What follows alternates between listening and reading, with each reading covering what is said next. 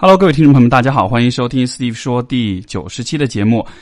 呃，首先是跟大家说一件事，透露一件事情，就是今年的七月份，我应该会在两个 TED 的活动上做演讲。啊，一个是 TEDx 淮海 Park 淮海公园，还有一个是 TEDx 啊苏堤，所以说是一个在上海，一个在杭州。啊，因为现在已经在开始做演讲的大纲的准备了。上海这场呢会聊婚姻的问题，而苏堤的这一场，杭州的这场应该是会聊聊人际关系的话题。然后，呃，这个活动的具体的票务信息我这里暂时还没有。大家如果如果很想要去现场听的话，可以看看这两场啊活动的这个票务信息哈。然后，啊，不过之后应该也都是会有视频会放到网上。所以，这这这将是我第一次出现在 TED 的这个舞台上，然后还蛮期待的。而且，他们对于演讲的这个结构啦、形式啦，呃，也是会有比较多的一些要求。所以，这会是我比较精心准备的两个演讲。好吧，那还是跟还是我们一起来看一下，就是我们听众们有发过来怎么样的一些来信。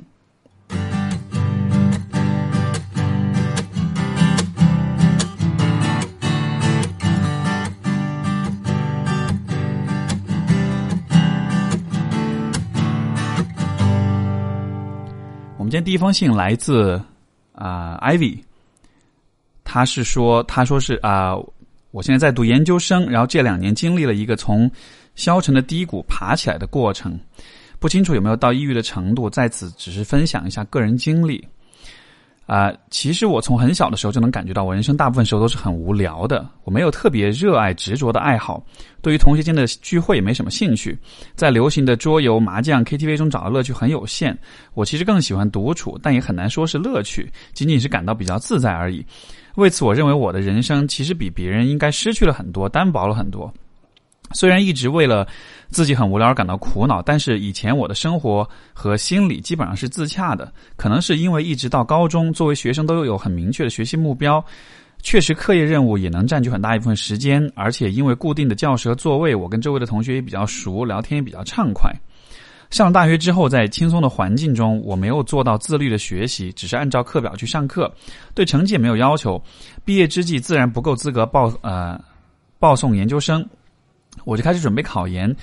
我的心理情况大概就是这段时间开始恶化的。在我意识到恶化时，我的消极情绪已经压得我每天都高兴不起来了。我记得我崩溃了两次，一次是当时在做一个写科普文章的兼职，工作简单，收入也不错，我就介绍几个同学一起做。但是有一天他们聊天时谈到这个兼职，可能是为了打趣内容简单，有些人形容这个科普文章像屎一样。我听了之后耿耿于怀。在他们走后崩溃大哭，当时这个否定的形容在我看来像是扇耳光一样羞辱。啊，我也在后来辞去了这个兼职。第二次崩溃是因为我考研啊，报名时因为考啊选择考点时间太晚，只剩下一些比较陌生的地方可以选。选择之后我放不下心，打电话咨询这个考点的学校办公室。接电话的人对业务不熟悉，却不直说，只说他不确定我是否能去这个考试考点考试。挂了电话之后，我感觉我可能连考试的资格也没有了。我蹲下来哭得很惨，但是事实是一个月之后，啊，考场很确认很顺利。这两次印象深刻的崩溃，代表当时我情绪非常不稳定，而且极端消极。之后我顺利的考上了研究生，但是在录取的人当中排名倒数，成为了少数，呃，没有拿任何奖学金的人。这也让我很消沉。父母曾问我是不是其他同学都有奖学金，又问我有没有其他途径。拿社会奖学金或当助教，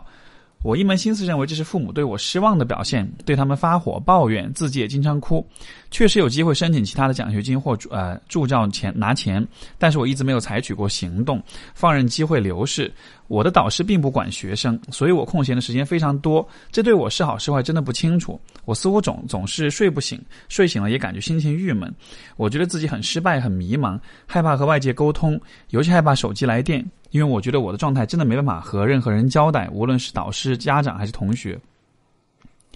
糟糕的情况持续了一年，终于好转。也许是过于充足的睡眠和闲散的生活，让我从消消沉中恢复了。接着，我做了很多努力。啊，多样的努力摆脱抑郁情绪，听了哈佛大学公开课积极心理学，在网上关注很多心理学的问题，收听心理学的播客，接受了一个阶段的心理咨询，参加了几次户外爬山，保持和老朋友通信，向家人坦白我的痛苦。啊，括号这个尝试经常受到负面的反馈，我的长辈们完全不能接受我有活着没意思的想法，似乎把他们吓坏了。括号完，现在的我总算从泥沼中爬到了地面上，虽然是重新站在了地面上，但是却不像中学时有上进努力的生活习惯了。我曾经是个习惯早起、努力学习，并且未曾有成就感的人。现在的我意志力仿佛消磨殆尽，在空闲时无法早起，很容易沉迷电视剧综艺，而我空闲时间又特别多。而我觉得啊，感觉抑郁、抑郁症隐患依然存在。我还是那个从小到大无聊的我，也没有办法变成一个性格活泼、兴趣很多、活力满满的人。我的出路究竟在哪里呢？首先，我觉得关于生活的方向、兴趣。啊，这样的一些话题其实本来就是非常宏大的，可以说是人生主题吧。而我们所接受的教育，应该说是非常的压制和扼杀我们的创造性、想象力以及自我发现的。再加上可能有些人的确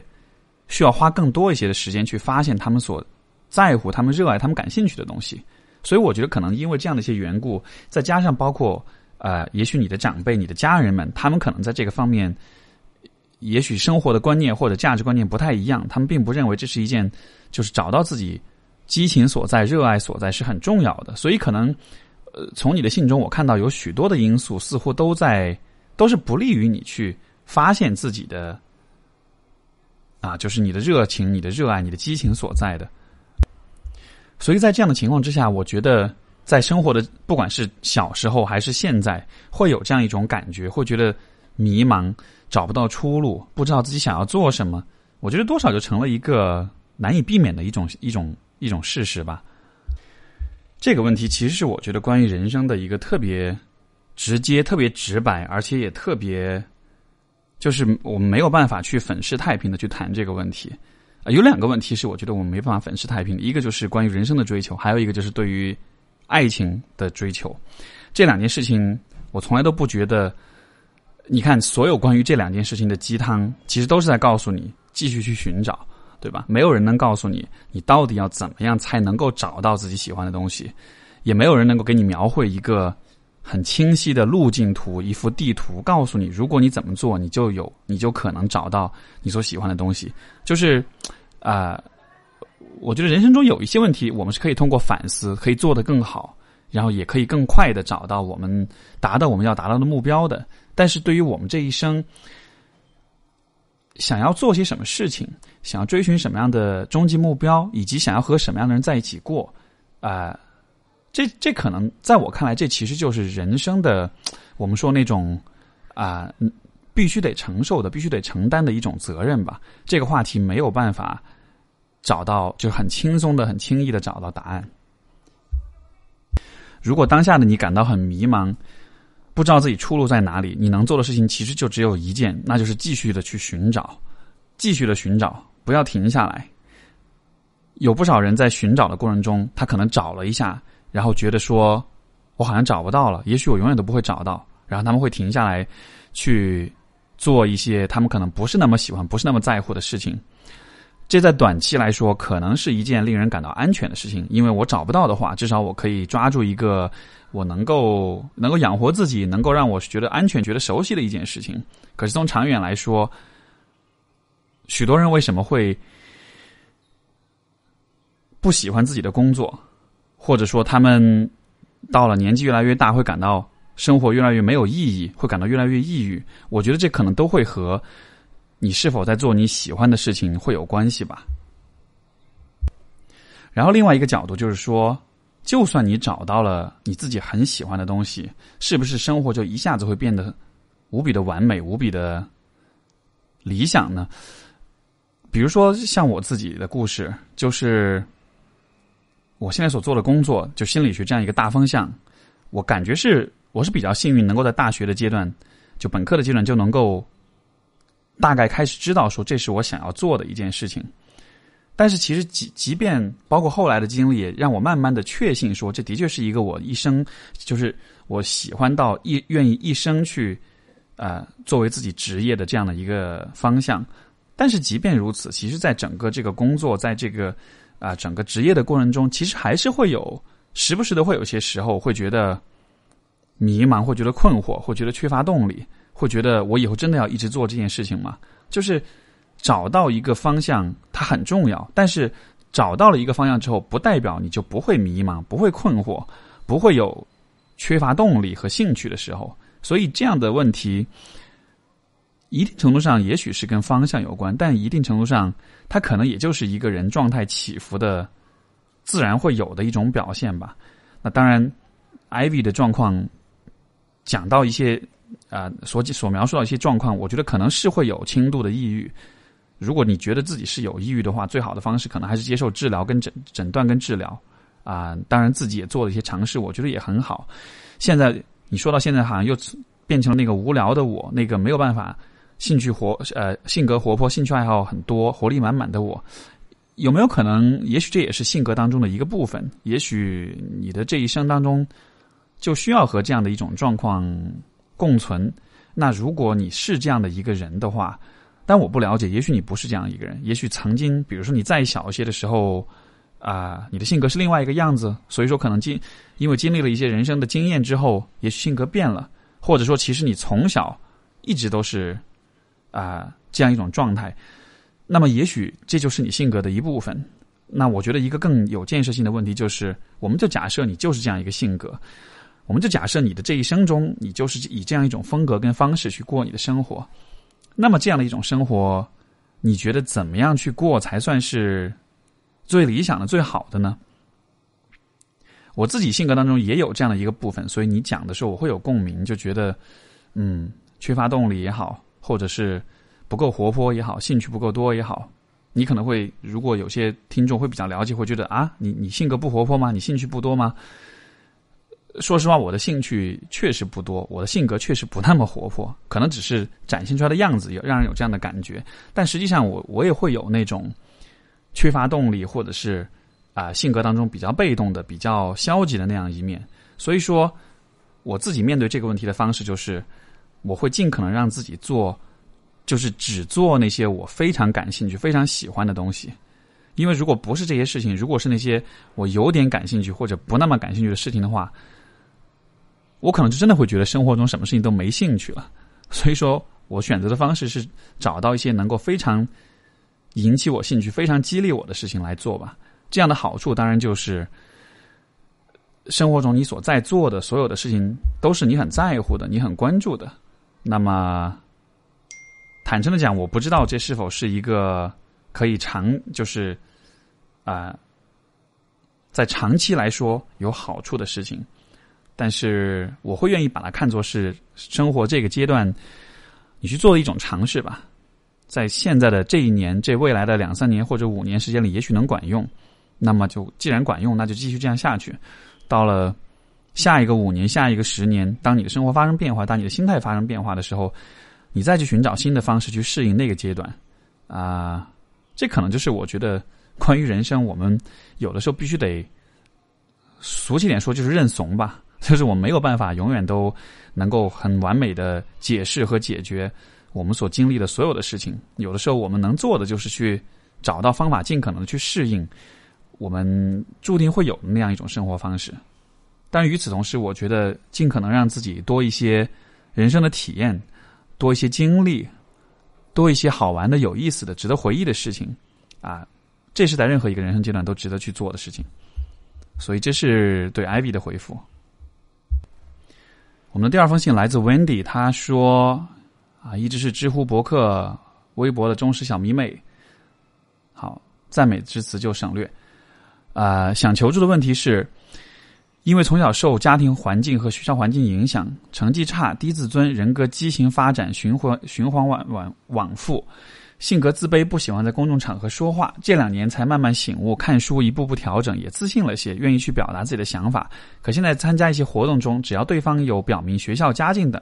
我就会突然自卑到低谷，说不出话。即使有继续交流想法的可能，也会默默闭上嘴，想要逃离现场。比如我上周去参加一个活动，一个男生的啊举止、谈话绅士又透着自信，观点也有条理深刻，我全程被吸引。但就是这样。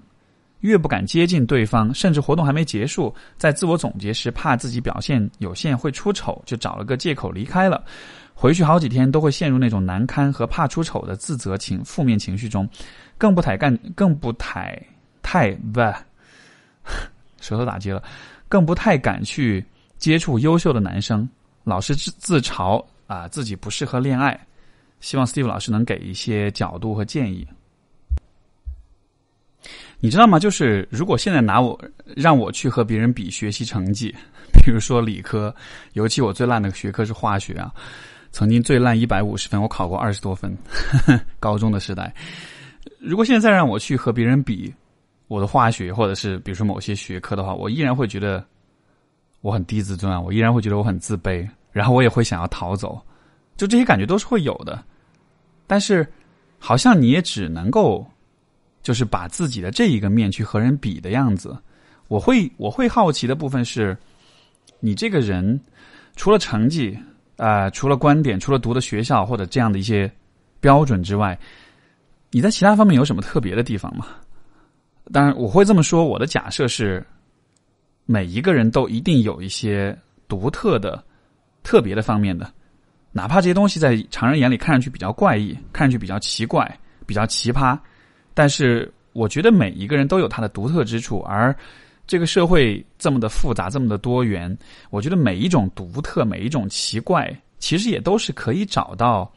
一些方式去表达、去展现，包括也能够创造或者是带来一些有意义、有价值的东西的。所以说，呃，也许你能够做的事情，不是去参与那些你不善于比较或者你不善于赢得的那些竞争。也许你能做的事情是，去发现一些自己更喜欢、更善于或者是更适合的一些角度，去做一些比较。因为我们每一个人的自信心其实都是需要一些支柱的。现在我看上去你的状况就是，你觉得你的成绩、你的别人的对你的这种认可。是可以成为你的支柱，但你尝试了很久，你做了很多努力，但是都没有办法支撑起来。那么，也许说明你的你的自信、你的自我价值感，可能不是不适合，或者是不应该由这样一些东西来作为支柱，对吧？那么，可以有什么东西可以成为你的支柱呢？在你的生活中，除了啊，幻想自己变成自信、有谈吐、有条理，然后成绩优秀，就是侃侃而谈这样一种性格，除了这样的一种期待。以外，还有没有什么事情能够支撑起你的啊，支撑起你的自信、你的人、你的、你的自我价值感呢？其实，对于你这样的状况，或者说你这种类型、你这种性格的人，我倒是觉得有一个比较反直觉的，但是可能会有出其不意效果的一种策略或者一种角度，就是说，自卑的人很多，但是自卑的人当中很坦诚的人很少。也许你可以做一个很自卑但是很坦诚的人。我举个例子，比如说，当你看到这个男生，你和他，你对被他所吸引的时候，你或许可以去跟他开玩笑说：“我觉得你很棒，棒到我都想，我都想找个，我我都我都想找个借口离开这个地方了，因为我在你面前感到，就好像那种对比会让我觉得我好像说什么话都是在出丑的样子。”就也许你能。希望你能明白我的意思啊，就是其实就是用这样一种方式去，有点像是自嘲、自自自嘲，同时呢又，有点很坦诚的去跟别人分享你的心理想法吧。啊，你可能会觉得这样的方式很奇怪，或者说我已经这么自卑了，我还要去袒露自己的心声，怎么说呢？人这个动物。根本上来说，还是喜欢社会比较的。我们还是喜欢跟别人做各种各样的比较，在比较当中，我们才能获得自信的感觉。所以，如果一一定要赢得某种形式、某种角度的比较的话，我觉得胜算比较大的方式，不是去比一个所有人都在比的角度，而是找到一个比较少有人去比较的角度。就像是你去参加奥运会，如果你去参加像田径、游泳这样的项目。那么多强手都在，你可能很难赢得比赛。但如果是一些很冷门的项目的话，可能一共只有三个人参加，你怎么着都会得一块奖牌。这样的情况之下，也许你就更容易获得那种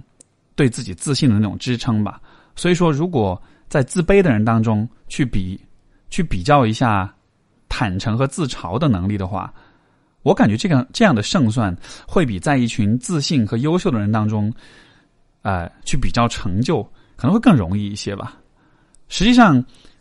如果你带着这样的思路去看关于社会比较的很多问题，你就会意识到，其实没有一个人是可以完完全全的被啊一一个维度的比较或者标准去衡量的。我有见过很多在某些维度上很优秀、很被认可的人，但是他们在其他的一些维度上可能非常的糟糕、一塌糊涂。也有一些人，他们可能传统意义上会觉得他们不行，会觉得他们自卑。但是在某些方面，他们的独特也好，他们的怪异也好，他们的个性也好，就是会让你觉得这个人，我他可能没有那么自信，但我并不讨厌他，我反而觉得他蛮有趣的。所以这或许是啊，你可以去选择的一个角度。因为如果从小一直以来的影响会让你性格当中有这样的，比如说自卑也好、低自尊的这样一种人格状态也好，我想我们可能是很难在短时间之内完全的去反转。这样的一些影响带来的效果的，但是我们可以做的事情就是去走一些我们说少有人走的路吧。当初其实我选心理学也是多少带着一点这样的动机，就是我要学一个没有人学的东西，然后以后我爸如果要在我面前跟我说别人家的孩子怎么样，我就会问他说有没有任何人是学我这个专业的？我的专业这么难学，这么多人都不敢去学，你看我就敢去学，对吧？当然，当时是带着这样一种比较幼稚的心态。现在回头来看呢，虽然这不是最主要的动机，但是真的在一定程度上，能够让我变成一个比较独特的、想比都比较难比的这样一个人吧。至少这样子的话，会让家长、会让周围那些习惯比较的人闭嘴。现在为止，我经常都能感到，我家里面有些亲戚跟我聊天、讲话的时候，他们想要对我的工作发表点评论，但是他们确实没有办法。说任何话，因为实在是太不了解这个专业了，所以这是个意外的收获吧。我们今天的第三封信来自署名亲密关系中的别扭怪，他说：“我的情感经历不是很多，之前两次的情感经历中都是很被动的那一方，完全被牵着鼻子走的那种。如果表达一些情绪，也只是因为被逼到不行。”最近和一个男生在暧昧期，让我发现我自己在亲密关系里一直存在了两个问题，而且这两个问题非常矛盾。一个是当对方表达出很明确的好感，并加深了解，频繁希望见面时，我就开始有点讨厌这段关系和这个人，觉得哪哪都看不顺眼，然后就会逃跑。对方毫不意外的会离开，结果我又一个人别扭。另外，我对对方和异性的接触非常容易介意，呃抱着多疑的态度看他周围的一切。可能是因为前两段关系，男方都是疑似啊有疑似劈腿的行为，以及我受到从小到大见证数次爸爸出轨的影响吧，总觉得不可能有有人忠于一人。在呃一点在一点关系中，我可能起初的是 settler 的心态，就是要稳定下来的心态，但被我自己作的，最终变成了 Richard 的心态。我不知道你这个词想表达什么意思啊？但我猜可能意思是说你想要啊，就可能不是稳定下来，而是想要去寻找更多的或者其他的关系吗？啊，而且我又是自制力很差的人，所以所以总是被这种不好的情绪控制。但如果不纠正一下，感觉没法好好享受恋爱。想问 Steve 老师，这种心态应该怎么克服？OK，所以我的理解意思就是说，一方面其实你见过是、呃这个，就是小时候见过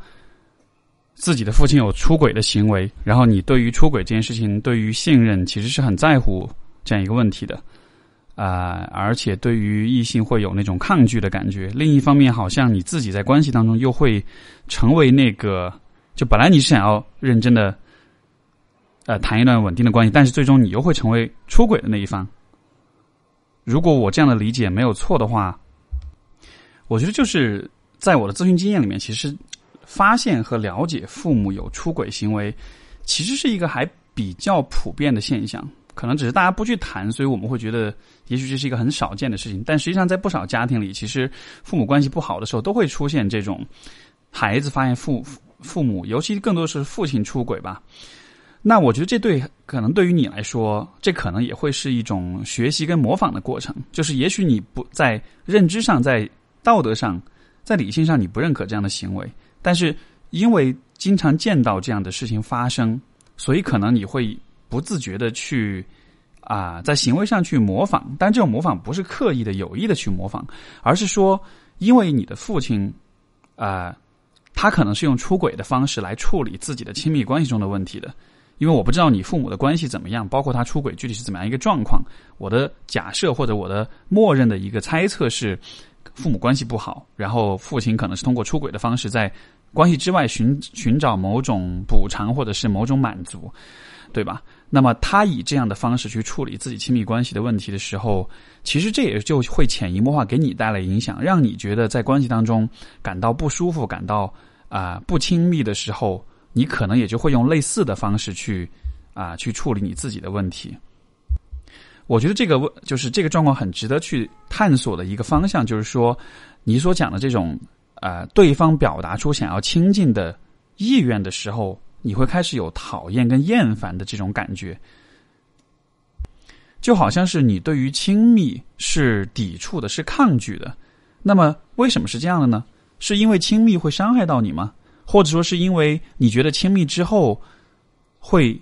一个人可能跟你亲密了之后，他最终还是会离开你，会抛弃你吗？所以说你会害怕亲，如果一旦接受了亲密之后再被抛弃，这可能是更大的伤害吗？就这个是我觉得很值得去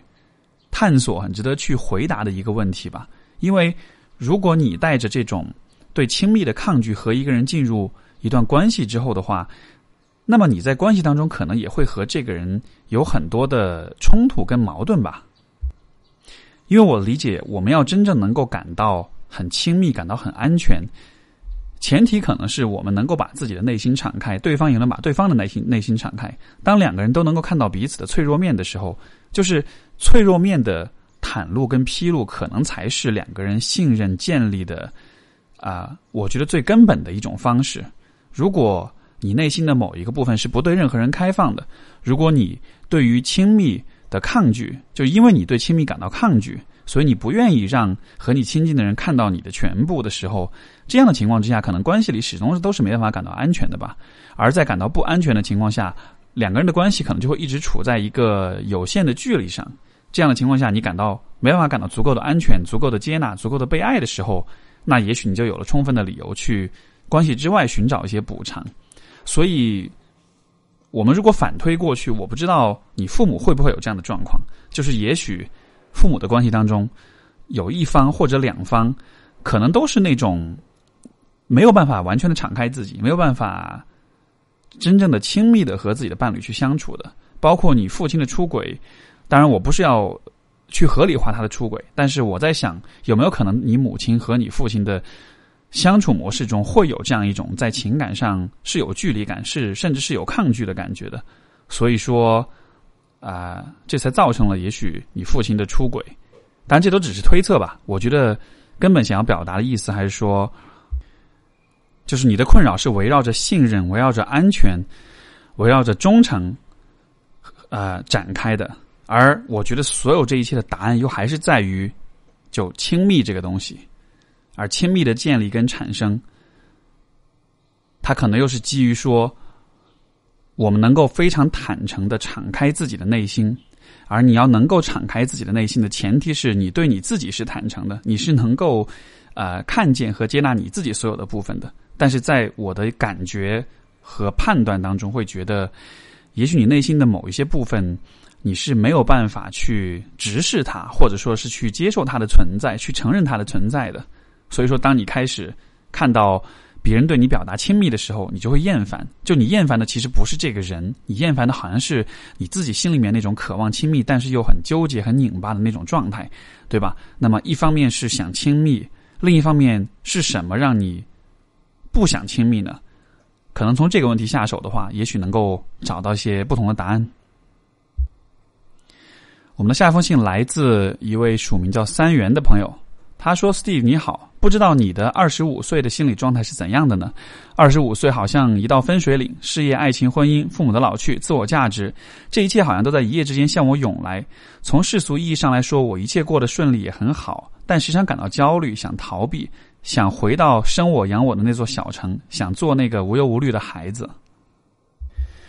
其实说到这个问题，我前两天就刚刚发了一条长微博，然后这条微博其实还被大家转的蛮多的啊。谈论的其实就是关于年轻人的这种焦虑的问题。当然，我当时谈到的一个话题是说啊，就是分享自己的故事。我在刚毕业的时候，那个时候觉得父母花了很多钱供我读书，我应该做点什么去回报他们。然后呢，那个阶段的我可能比较想的比较多的一一个问题就是这个吧。就是怎么去挣钱，怎么去回报。然后你知道中国人的那种，不管你认不认同孝孝顺孝道这样一个东西，但是从小耳濡目染环境的这种熏陶的话，可能多少都还是会带着这样一种视角去看待问题。但是这个问题最终我自己的，就是像我在这条长微博里面呃所提到的，就是我的观念的转变是来自于说，当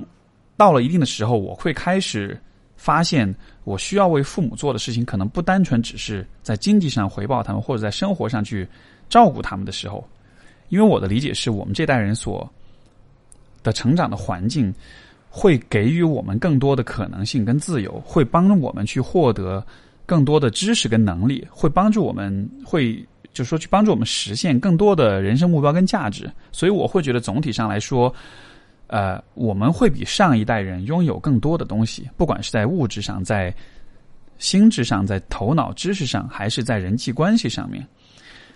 所以说，对于这一代人来说，可能一个比较令人失落的事情就是，当我们想要回到童年或者回到父母那种温暖的怀抱当中，就会发现其实已经回不去了，因为现在的你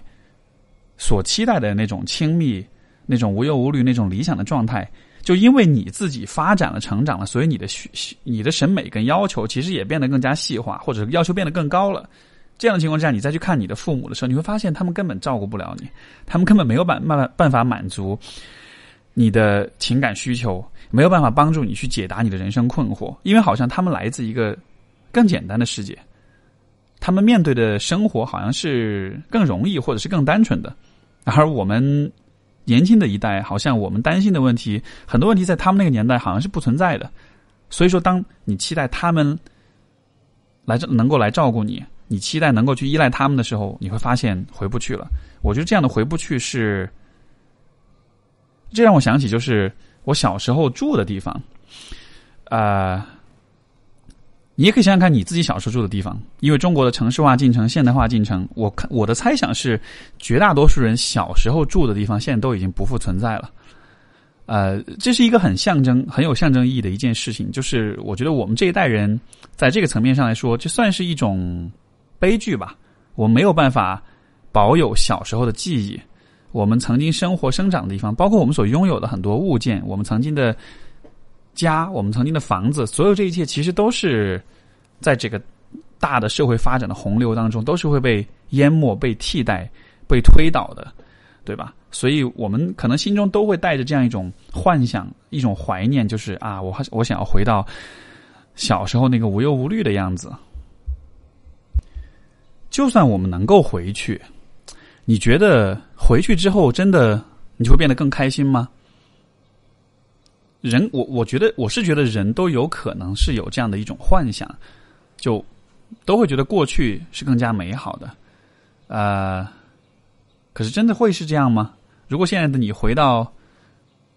小学、中学或者高中时代去重新面对那种生活，你真的会觉得那个时候的你，就当然，如果是现在的心智去面对过去，这可能就是作弊了，因为你已经这么成熟了，你已经心智上已经这样的发达了，就是相对来说。再去回去面对青少年时期的那些问题，你就会觉得不值一提，太容易了，太简单了，对吧？但我的意思就是说，曾经那个无忧无虑的时代，其实也是一个想象力、跟空间、跟可能性很有限的时代。所以，虽然那个时候看上去会更快乐、更单纯一点，但与此同时，其实也有很多事情是做不到的，是无法实现的。这是我觉得。可能每一个人对人生的态度不一样吧。我的对人生的态度始终都是我们没有办法考虑往回走或者回到过去的那种。包括感情上，我也是这样看，就是我没有办法去。很多人都会觉得学生时代那种单纯美好的爱情是特别的珍贵、特别纯粹的。我始终都觉得那只是一个相对来说比较原始，或者说比较初级阶段，或者说发展初期吧，这样的一种状态。但是我们需要追求的不是用单纯用问题的简单化去解决问题本身，我们需要就人的特点不就是相对于其他动物，我们特点不就是能够不断的适应环境吗？那当我们不断成长，当我们面对的生活越来越复杂、越来越多样的时候，我们也应该让自己的适应能力变得越来越强啊。然后也应该让自己脱离那种非黑即白的只要怎么样就能怎么样的那种思想，而是去看到说，其实当你成长之后，当你的生活开始有很多的议题出现了之后，当你需要面对事业、爱情、父母、自我价值等等所有这些问题的时候。你需要做就还是去适应它，就还是去主动的思考、去发现、去尝试跟探索。你说二十五岁像一道分水岭，我觉得我的每一岁都像是分水岭，因为每一年就二十五岁怎么说呢？离开了学校吧，呃，假设你读了研，那么你大约已经毕业一到两年了，差不多了。这个时候应该是工作也有一些时间了，也开始需要承担一些自我的作为一个社会独立的个体的这种社会责任和自我责任了。对吧？所以这个时候可能是自己的自我意识开始觉醒的时候，那很正常啊。在这个大概从这个时候开始之后的每一年每一岁，你都会看到有更多的事情需要你去考虑，你的思想的深度也需要不断的加深，因为你所面对的生命议题会越来越深刻。这样的好处就是，如果你是一个喜欢思考跟探索的人的话，你会很爽，就像我一样，我会很爽，我会觉得。比如三年前我想的是，啊，谈恋爱的问题，现在我想的是人生意义的问题。也许明年我想的可能就是有关人类、有关我们这个物种的一些问题，就是这样的一种能够在你思考的问题上不断升级，这是让我觉得很爽的事情。其实说到这个，我想起之前我看到那个张小雨张老师啊，他在他的微博上，呃，发了一个帖子，然后是一段话。这段话是在啊，这个应该是特洛姆索大学，应该是挪威的一所大学，在这个大学的一个数学系的这个自习室的外面的墙上写着这么一段话。这段话什么意思呢？啊，它的英文是：We have not succeeded in answering all our problems. The answers we have found only serve to raise a whole set of new questions. In some ways, we feel we are as confused as ever, but we believe we are conf we are confused on a higher level and about more important things. 所以他的意思就是说，我们从来没有真的能够回答所有的这些问题。 我们的所找到的问题，只能帮助我们去发现一系列新的问题。我们所找到的答案，只能帮助我们去提出一系列新的问题。但是呢，就是说，虽然我们一直都仍然会感到很困惑，但同时我们也相信，我们是在一个更高的层面上感到困惑，而我们困惑的对象也是一些更重要的一些事情。我看了这个这个 quote，就这句话，其实让我印象很深啊。这虽然是可能一个星期之前看到，但是今天说到这个问题，说到这种在二十几岁的时候的那种人生态度跟那种价值观，我就一下想到了这句话，因为这真的就是啊，我觉得能够驱动我去。面对生活的啊一种动力之源吧，可能平时跟有一些人聊天，会觉得说好像感觉我好像一直能保持一种思考跟积极呃上进的一种姿态。我不是一个很上进的人，我不是一个 像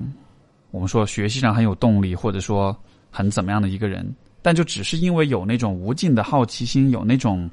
想要了解、想要回答、想要搞清楚很多问题的这样一个人。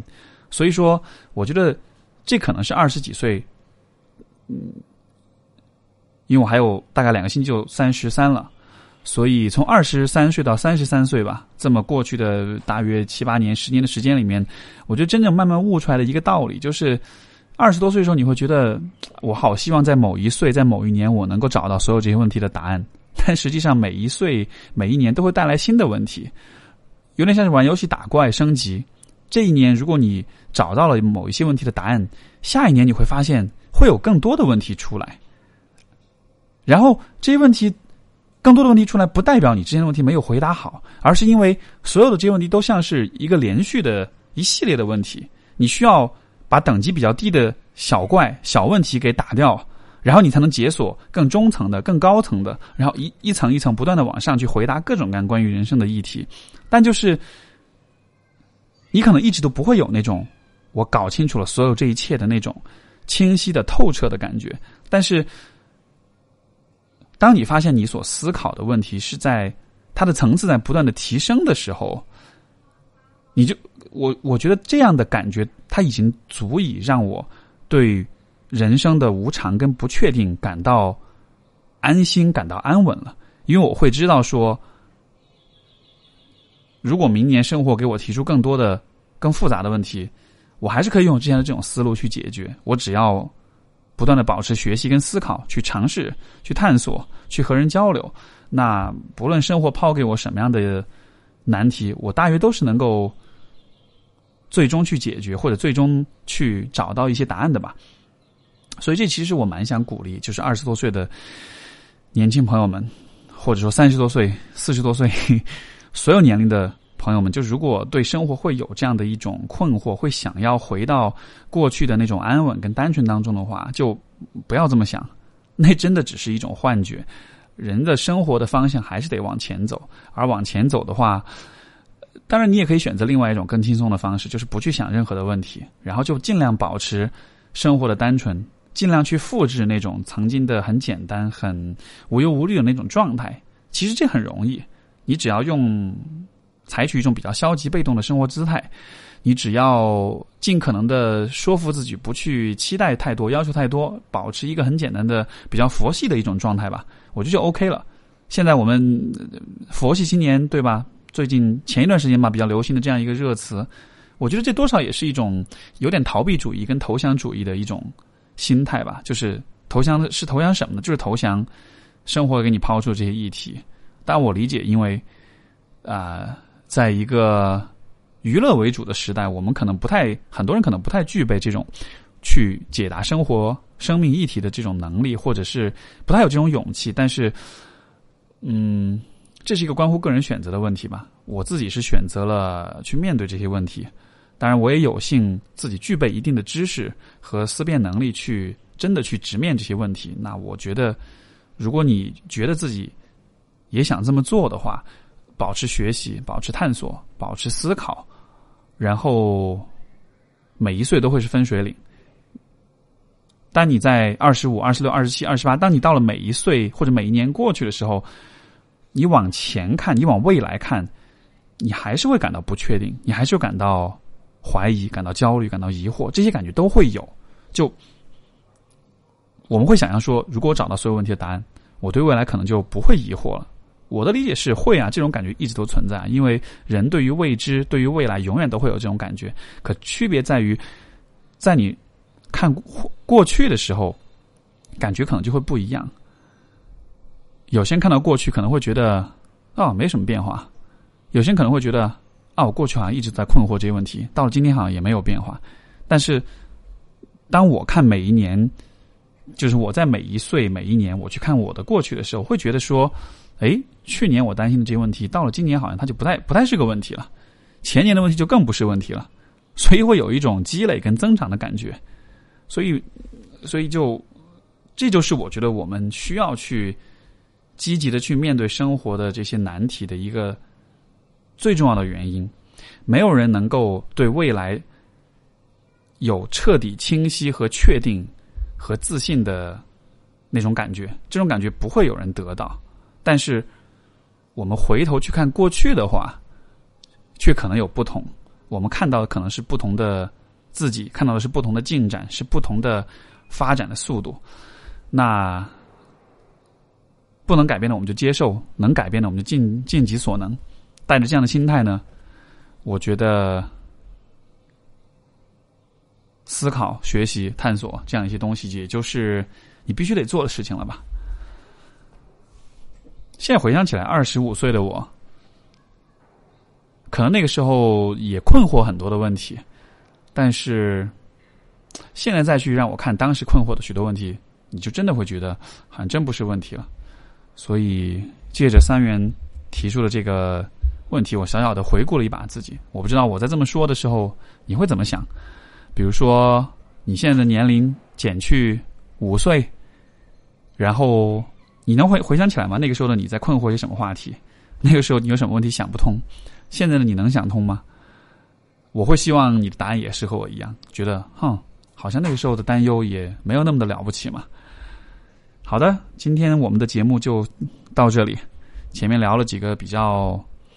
啊具体的、比较世俗的话题，最后我们结尾是落到了一个比较抽象、比较人生大道理的问题上面，希望对大家是有些帮助的。啊，更多的来信我们会在未来的节目当中回答。如果大家也需希望给我写信，不管是提出问题还是分享你的一些看法的话，也别忘了写信到我们的听众信箱 a s k s t e v e at 幺二六点 com。好了，下期节目再见，拜拜。